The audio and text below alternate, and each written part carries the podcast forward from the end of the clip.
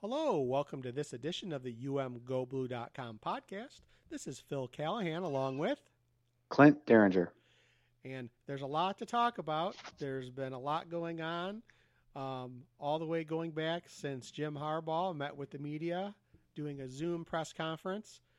Um, the announcement that the Big Ten has canceled the non conference season, uh, news on our season tickets, football season tickets, and uh, a lot more. So, Clint, uh, how do you feel about how Jim Harbaugh's comments on COVID and possibly canceling the season and, and moving forward with the season uh, were were interpreted across the media landscape? Well, there was a lot of obviously a firestorm, as you've mentioned, because when Harbaugh says something even remotely controversial, it, it, it blows up pretty quickly, and that was uh, that was the case this last time. I think the the biggest biggest thing with uh, at least how it spread on Twitter was that the the the piece that he led with about letting the experts decide and understanding that if the experts are saying you can't play, then they would respect that decision and, and analytical perspective.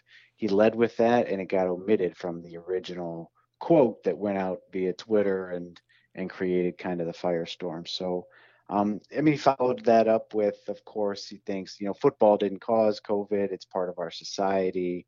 We're going to have to learn to deal with it. I think all of those, you know, certainly to some extent, regardless of how your personal feelings are um, about um, the virus, the the pandemic, and the the response that we're seeing in Michigan and nationally and within the sports worlds. I, I, think regardless of how you feel about that, it is true that it's part of our society. It's also true that we are going to learn. We're going to have to find a way to deal with it.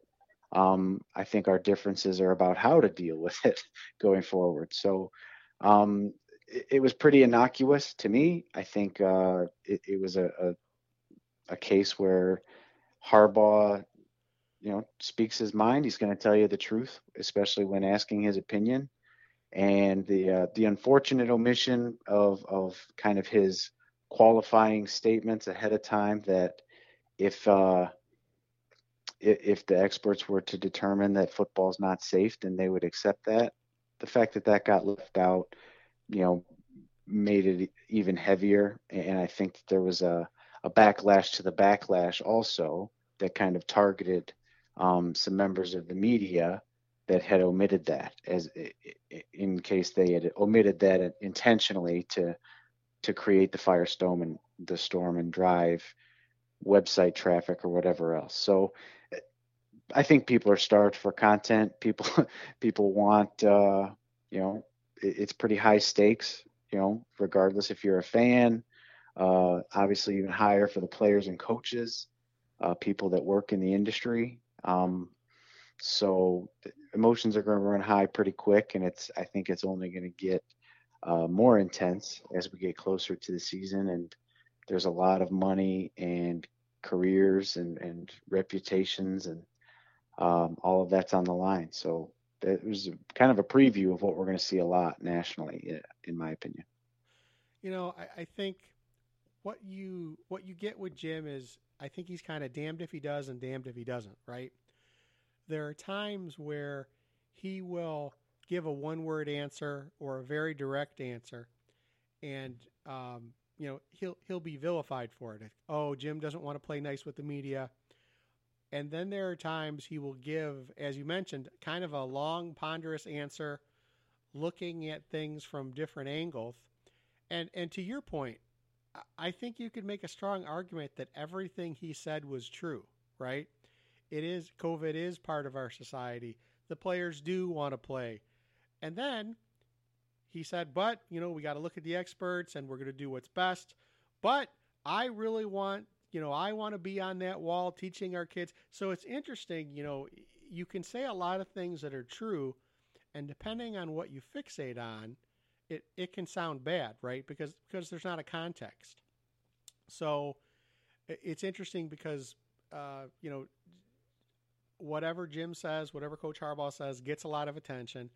You know, we are in a soundbite uh, world, right? And and especially with the way that everyone is starved for information, starved for information about football. You know, there's something of uh, um, I would say that there are those who have an agenda who are against football. So if if they can construe something that that makes co- you know football coaches look bad, that's going to get traction. It's going to go throughout the internet. I, I thought the coverage was kind of unfair, and as you said, there was a backlash to the backlash. Um, you, you, know, it it is what it is at this point. Um, you know, I, I think it's one of the reasons I'm really proud that you know, in addition to doing these podcasts, we make our source materials, meaning the press conferences and, and the interviews that we do, available to our audience. Okay. So, you know, and I, I always, this is something that I've, I've always believed in from the beginning is that, uh, you know, I, I'm, I'm not going to chew your food for you if you don't want me to, right?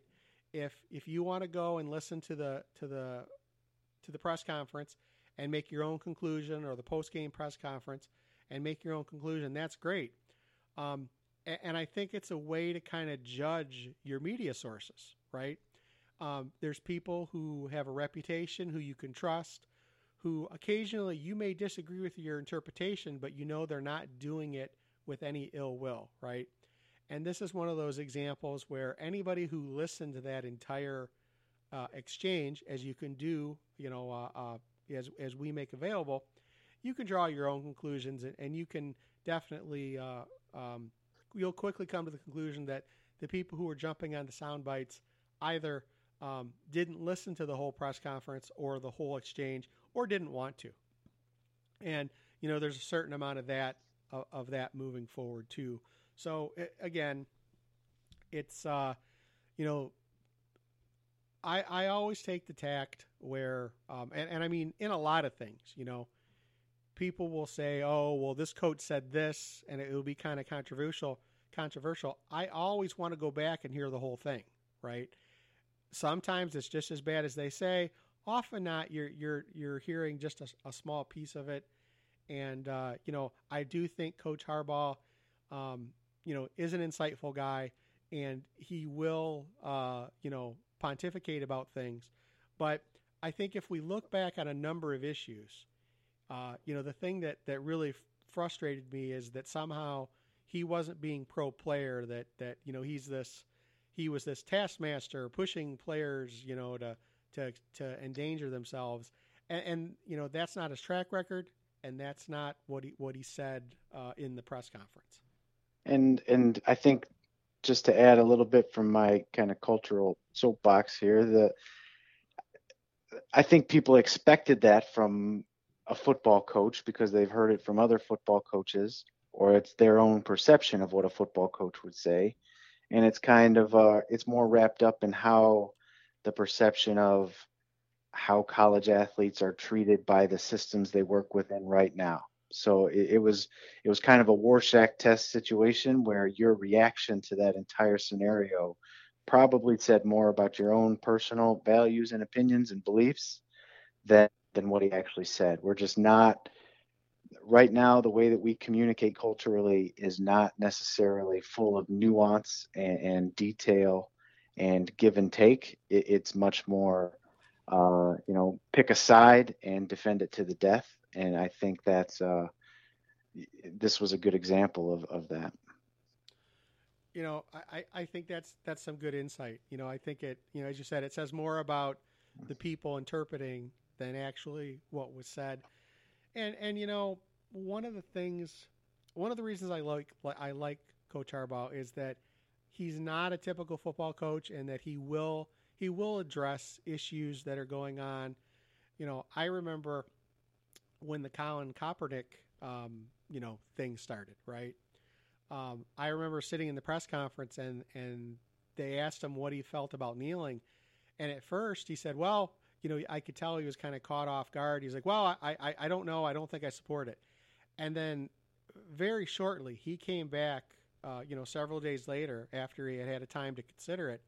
And he's been very supportive of, of, of the effort.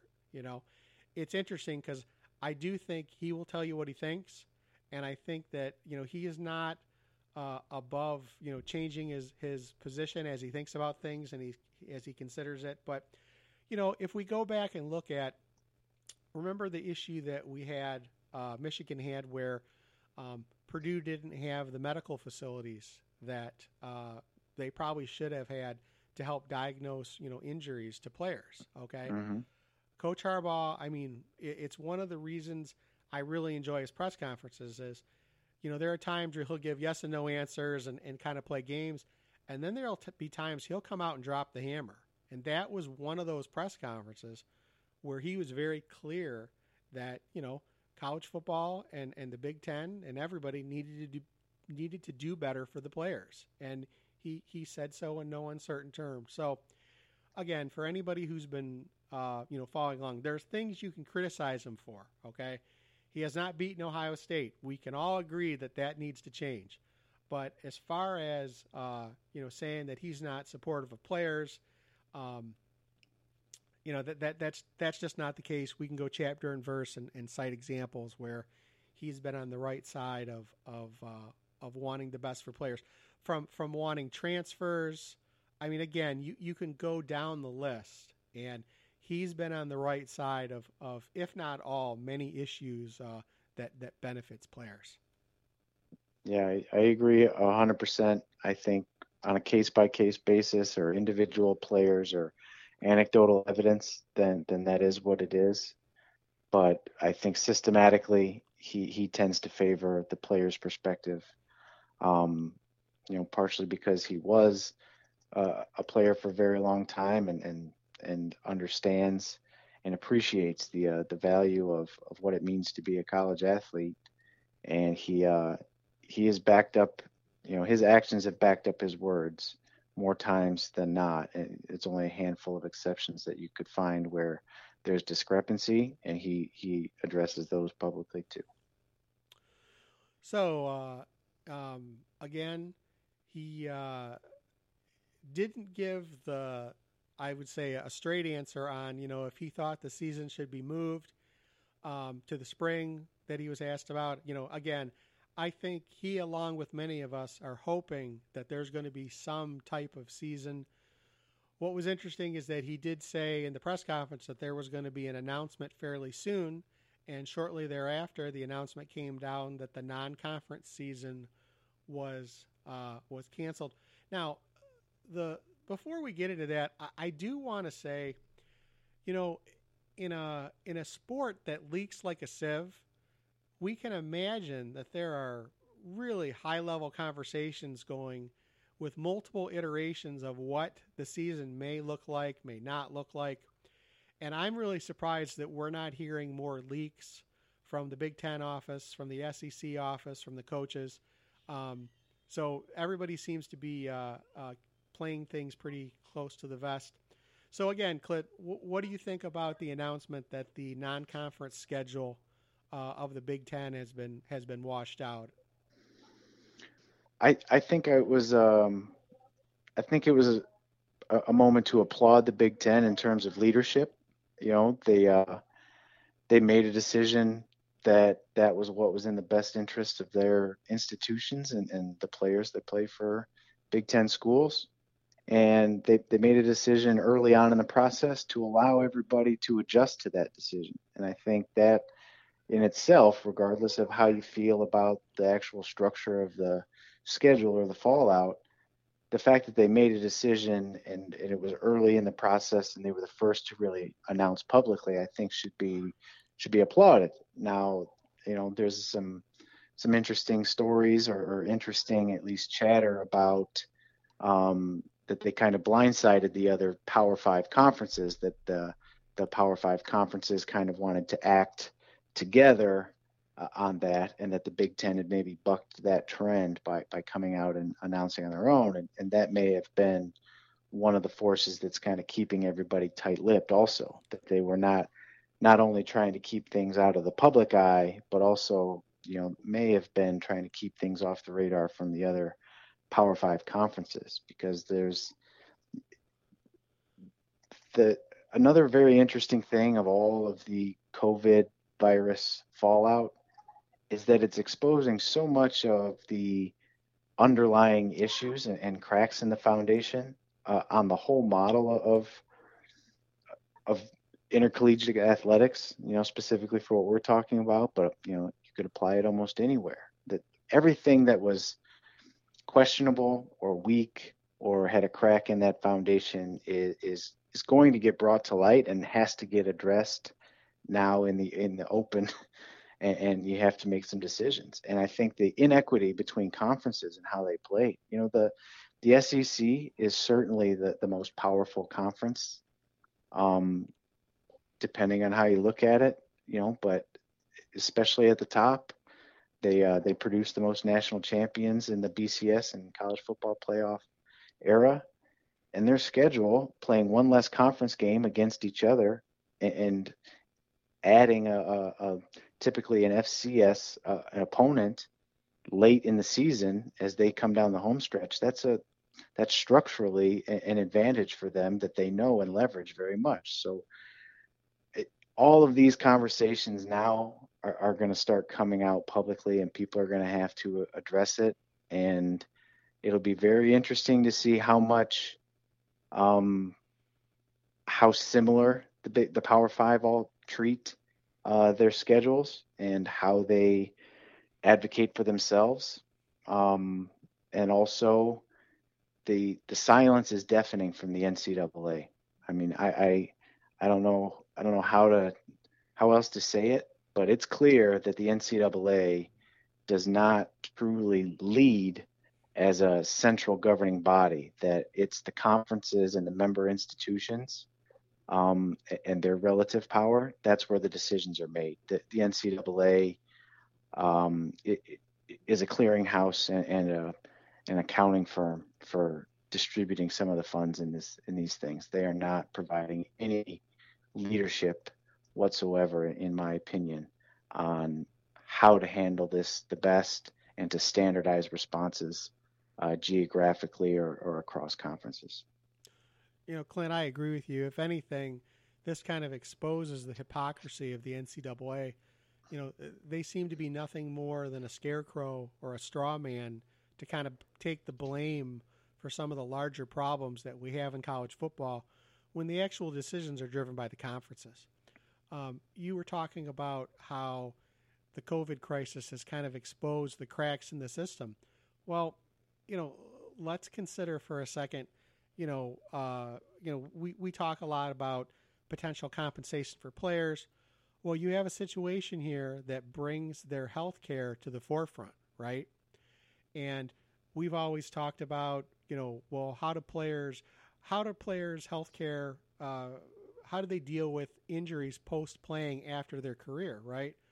Well, here you have a situation where their potential uh, infection, you know, you have all these players crammed in one place.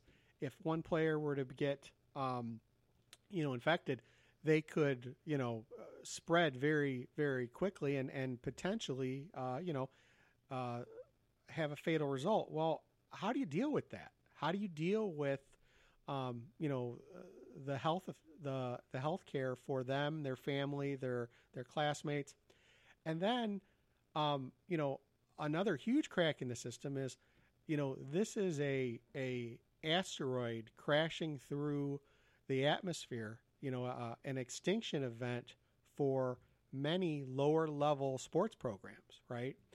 Um, you know, look at the uh, impact it's having on the U of M athletic department, and and they're you know one of the blue chips, one of the uh, the ones that are that you know in most years have a very healthy budget.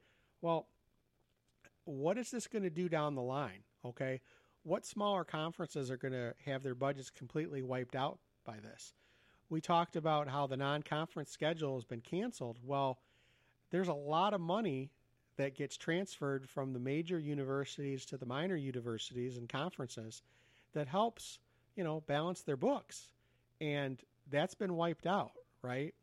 And how do those lesser conferences survive? How do they move forward? Um, you know, we've seen Stanford of all things, you know, the the sterling example of how to run an athletic department wipe out um, non-revenue sports. And uh, you know, Stanford's one of the universities that that you know has one of the largest endowments. It's one of the ways that they, you know, uh, consistently win the Directors Cup every year is because they have so many sports. Well, they have taken uh, aggressive action to cut down on those sports.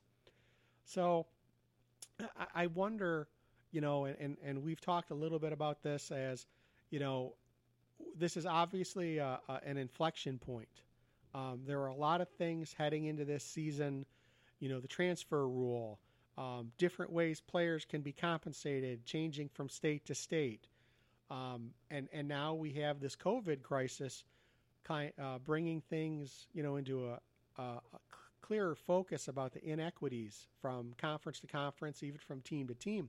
You know, what is what will college athletics look like in five years? I mean, and, and I think I don't think anybody knows, but I, I really think that we're we're faced with it's going to be a before and after, a BC and AD moment on, um, you know, once this all gets shook out and reorganized, I think we're going to be looking at a drastically different landscape.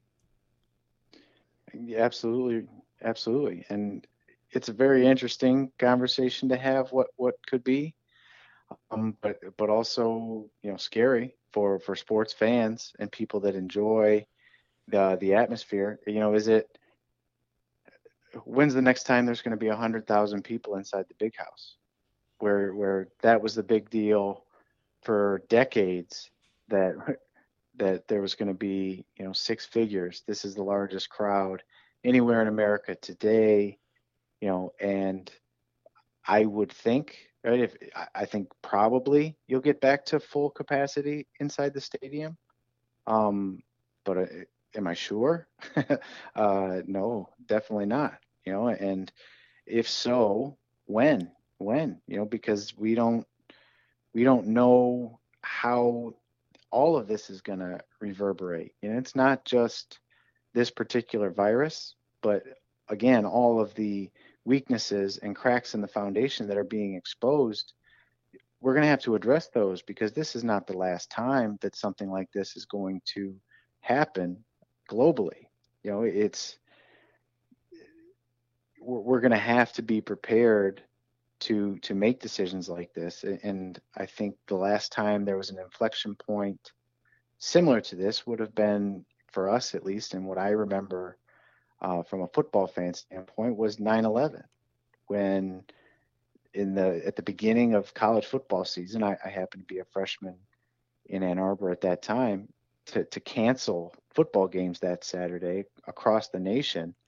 There was an uproar about, you know, letting the terrorists win, quote unquote, and also what's the fallout to you know financially for all the smaller schools. Very very similar to things that we hear right now. And what's on the docket right now? Canceling the entire season or moving the entire season or, or understanding how to provide the, the opportunity to play and compete in these sports at all going forward. So I, um, the, the asteroid uh, image is, is pretty a- appropriate, I think, because it's not impending doom, right? But you're to have to deal with that. You're to have to deal with this. You know, you're not to be able to ignore it or pretend it doesn't exist. Everybody from all angles of this thing, fans to administrators to the players themselves, are going to have to adjust how they look at this industry, how they look at what it means and why why institutions you know have football teams and, and carry football games at all. Because you know who, who's benefiting and who's not all those questions are going to get revisited in my opinion. So um, the, the, the best prepared will have a, a huge advantage and I, I'm hopeful that not only the University of Michigan, but the Big Ten in general will continue to be a leader and do their research and make decisions early on enough and provide the flexibility to adapt down the line so that they're in the forefront and can can really lead the charge, um, as opposed to wait and see, which I think the people that wait and see are gonna they're gonna be stuck in the desert, you know, waiting for uh, waiting for it to rain. So speaking of capacity in the big house, the athletic department announced that they have pretty much uh, canceled season tickets for this year, right? Um, and they are giving people the option if you're a season ticket holder, you can um, ask for a refund, you can defer your payment till next season, um, or you can make a donation. And, uh, you know, the, the thing that I wonder about, Clint, is that, okay, so you go to Michigan Stadium and we talk about how the student section waxes and wanes depending on the game and the weather, right? And and you know, not to rag on the students, but it's not always completely full, right? That's that's a fair statement to make. So when you have this, let's imagine, okay, we're either going to have a greatly reduced capacity or no capacity at all, right? So what happens when people, how many people are going to get their Saturdays back and maybe decide not to come back to the stadium, right? How many people are, you know, and, and again, I'm definitely in this demographic. Uh, you're an older fan, right? So you have to worry about infection with with uh, with stuff like this. The older you are, the more you have to worry about getting COVID. How many people just, you know, don't come back? So you know, d- you know, does this break the break the addiction a little bit? Does it break the habit of habit up? I mean, one thing that they haven't addressed, and I think this is kind of the third rail of uh, of sports of, of football is tailgating. Okay, so um, you know how many people do you know who go and just tailgate with no intention of going to the game? They'll go to the parking lot and and, and I was shocked how many people do that, right? Well, okay, it's one thing to say you're going to reduce capacity at the big house. Are you going to force social distancing in the parking lot? Okay, I mean, there are all these things that that can really uh, impact the ritual of the games, and I think you know to a certain extent. Listen, Clint, I love football. I know you love football, but COVID has really put it in perspective of the things that are really important, right? You know, you and I were talking bef- before the call about you know how our kids are going to be in school and how your kids are going to be in school and and how we're going to work. I mean, there are things that are more important than sports. And I think that much like 9/11, you know, I, I like that example. It kind of puts things, you know, set th- sets things right and puts things in perspective. And you know, I always talk about, you know, if you were to start with a clean sheet of paper I don't know how you would get what we have in college sports right now, you know, in football and basketball. It has become something so different than what it began as. And like you said, uh, you know, is this a reset? Do do universities look and say, you know, um, you know, I, I'm really proud that Michigan is great in sports, but you know, I'm really I I'm, I I care much more that my what my degree is worth and you know the the work that the university does. Okay, I want both, but but it is going to be interesting to see how football changes. Um, again, it's you know on another uh, you know thing, kind of back to the COVID. One of the things that Coach Harbaugh mentioned is that the players had wanted to be good examples for their classmates and for the community. And I can tell you, um, I have been on campus a little bit running errands, and I've I've run into some football players and I can happily attest that everybody is wearing their mask and doing the social distancing. So it's actually good to see that, you know, when they're out in the community, they're they're walking the walk to back up, you know, the, the talk from Coach Harbaugh. But again, we don't know what's going to happen here, and uh, everything seems to be in this big holding pattern. And again, when I heard the griping from the other conferences about the Big Ten making a, a good decision, you know, I, I think, uh, you know, everybody, and I when I say everybody, everybody but the Big Ten and many football fans are just hoping against hope that everything's going to be fine. And with the announcement that the non-conference schedule has been canceled and that the season tickets have been reset for this year, um, it's going to be. I, think that it it's kind of like the the you know sitting in a pan and it's slowly starting to boil. It, it, people are coming to the realization that the fall, no matter what, is going to be drastically different. It's not going to be the way we would hope it to be and the way it has been.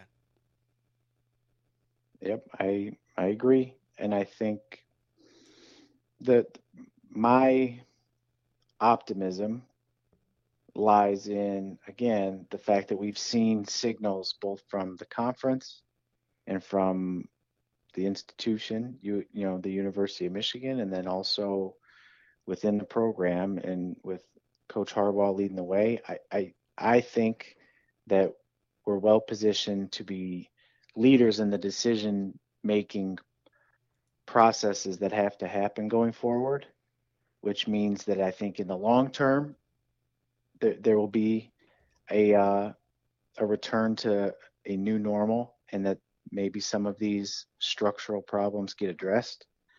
But in the short term, to, to try to have optimism or predict what it's going to look like in a week or a month or the start of September, I, I just I don't think anybody's got that kind of crystal ball. Uh, and you know, I've I've shifted my optimism to the long term, and uh, and that's what I'm trying to watch most closely and we'll see what kind of actual season we get and I will be I'll be grateful for whatever season does exist if and when it does as long as it's done in a responsible manner for for all those involved. All right, and hopefully we'll have a lot of season to talk about. However it looks, I think we're going to find out a lot more over the coming weeks, and uh, let's let's hold out. Let's be part of that group that holds out that, that we will have some games to watch and talk about. So that's going to do it for this edition of the umgoblue.com podcast. This is Phil Callahan along with Clint Derringer. Go Blue.